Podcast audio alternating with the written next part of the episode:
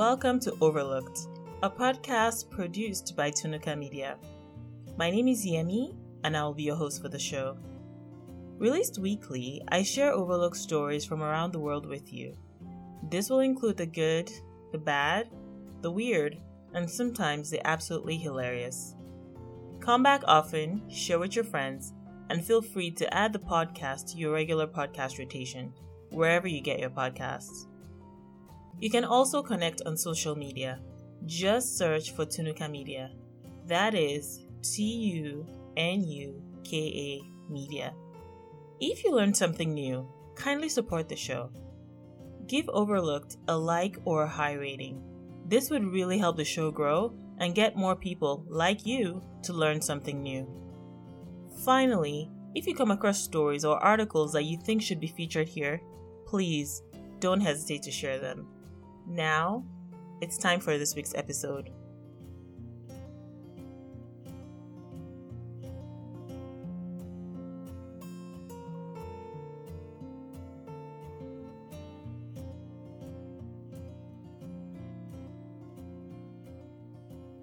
Hello, and welcome to another episode.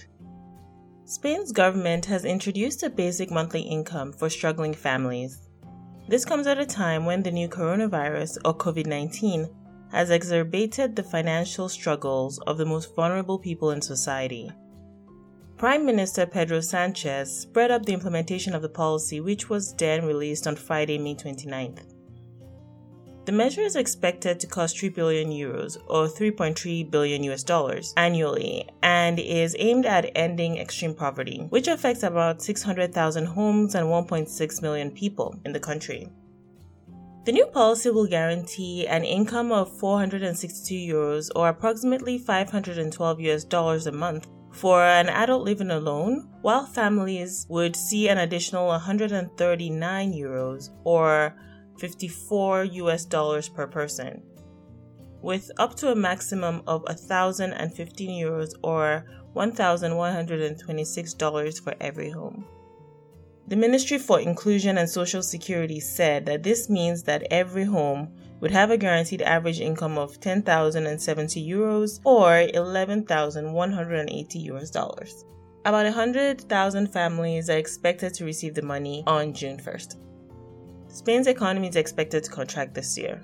So many families, particularly Madrid, have for the first time found themselves forced to stand in line for food handouts at local churches and neighborhood organizations. In extraterrestrial news, the existence of a planet the size of Earth has been confirmed by an international team of scientists, including researchers from the University of Geneva. The results, which you can read about in the Journal of Astronomy and Astrophysics, reveal that the planet in question, called Proxima b, has a mass of 1.17 Earth masses and is located in the habitable zone of the star. This breakthrough has been possible thanks to measurements using Espresso, the most accurate spectrograph currently in operation. For my coffee lovers out there, Espresso is not referring to your coffee. It actually means Echelle spectrograph for rocky exoplanets and stable spectroscopic observations. Now say that 10 times. Although Proxima b is about 20 times closer to its star than Earth is to the Sun, it receives comparable energy, so that its surface temperature could mean that water, if there's any, is in liquid form in places and might therefore harbor life. Having said that, there's still a long way to go before it can be suggested that life has been able to develop on the planet's surface. In another surprise, the team found evidence of a second signal in the data. If the signal is also of planetary origin, then it provides a potential that there's another planet accompanying Proxima b that could have a mass less than one third of the mass of Earth and would then be the smallest planet ever measured using radial velocity method. About a month ago, I covered a story about locusts in Somalia. While I covered Somalia at the time, Somalia is not the only place where these locusts are a big issue. It has happened in other countries also. This week, I'll share the story of locusts in India, where they are now facing the worst locust swarm in nearly 30 years. The pests have destroyed over 50,000 hectares of cropland, putting further strain on food supply in India as authorities battle to contain the coronavirus. The swarm of locusts have infested the city of Jaipur in Rajasthan after traveling into India from Pakistan. Experts have warned that the locusts could move towards the capital city of Delhi if wind speed and direction was favorable. Why is this alarming? And importantly, why should you care? A swarm of 40 million locusts can eat as much food as 35,000 humans, according to estimates by the Food and Agricultural Organization.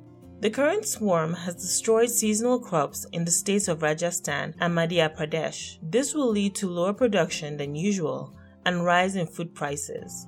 An agrarian crisis and subsequent food inflation would severely impede India's response to the coronavirus pandemic, where thousands of workers have died from hunger after India imposed a nationwide lockdown to contain the spread of the coronavirus.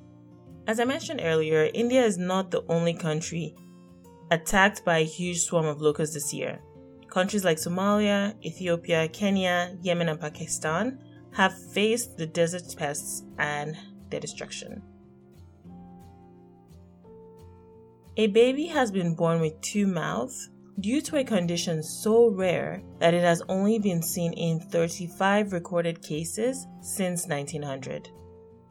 When the infant was born in Charleston, South Carolina, doctors found what they described as a duplicated oral cavity, or a second mouth.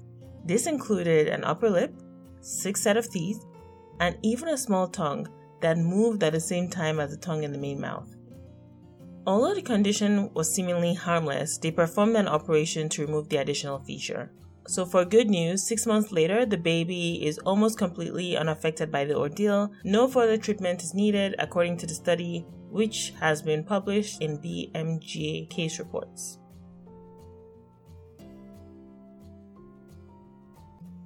Volkswagen has now been ordered to pay compensation to owners of vehicles with rigged diesel engines in Germany. The ruling by Germany's highest court for civil disputes will allow owners to return vehicles for a partial refund of the purchase price. Volkswagen admitted in September 2015 to cheating emissions tests on diesel engines, a scandal which has already cost it more than 30 billion euros or 33 billion US dollars in regulatory fines and vehicle refits, mostly in the United States. US authorities banned the affected cars after the cheat software was discovered, triggering claims for compensation.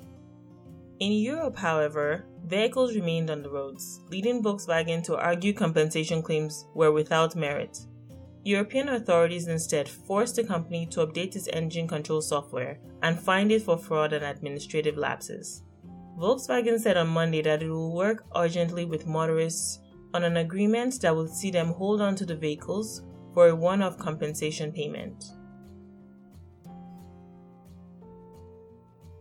In awesome medical news, researchers have actually repaired stroke damaged rodent brains, or rat brains, using human skin cells.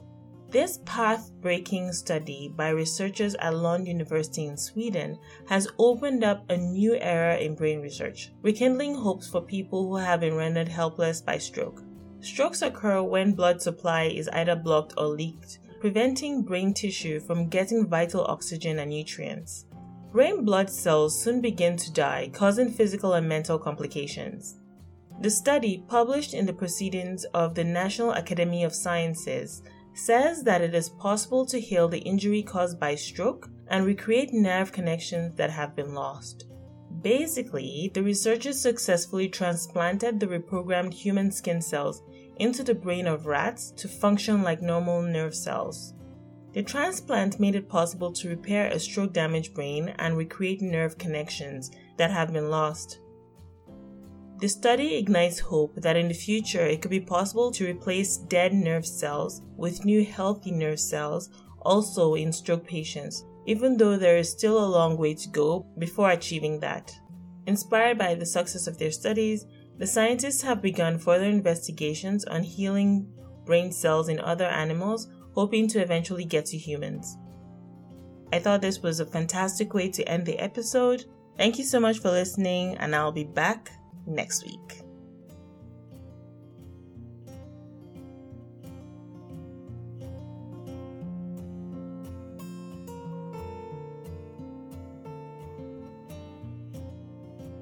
Thanks for listening, friends. As a reminder, the podcast is released weekly. Subscribe or follow across social media to be notified when a new episode is released. Overlooked is a Tunuka Media production, which also includes shows like Africa in My Kitchen, with more on the way. Follow Tunuka Media on Instagram, YouTube, Facebook, and Twitter to connect to say hi or to be on the forefront of upcoming shows and program schedules. Until next time, I'm your host Yemi, wishing you a better tomorrow.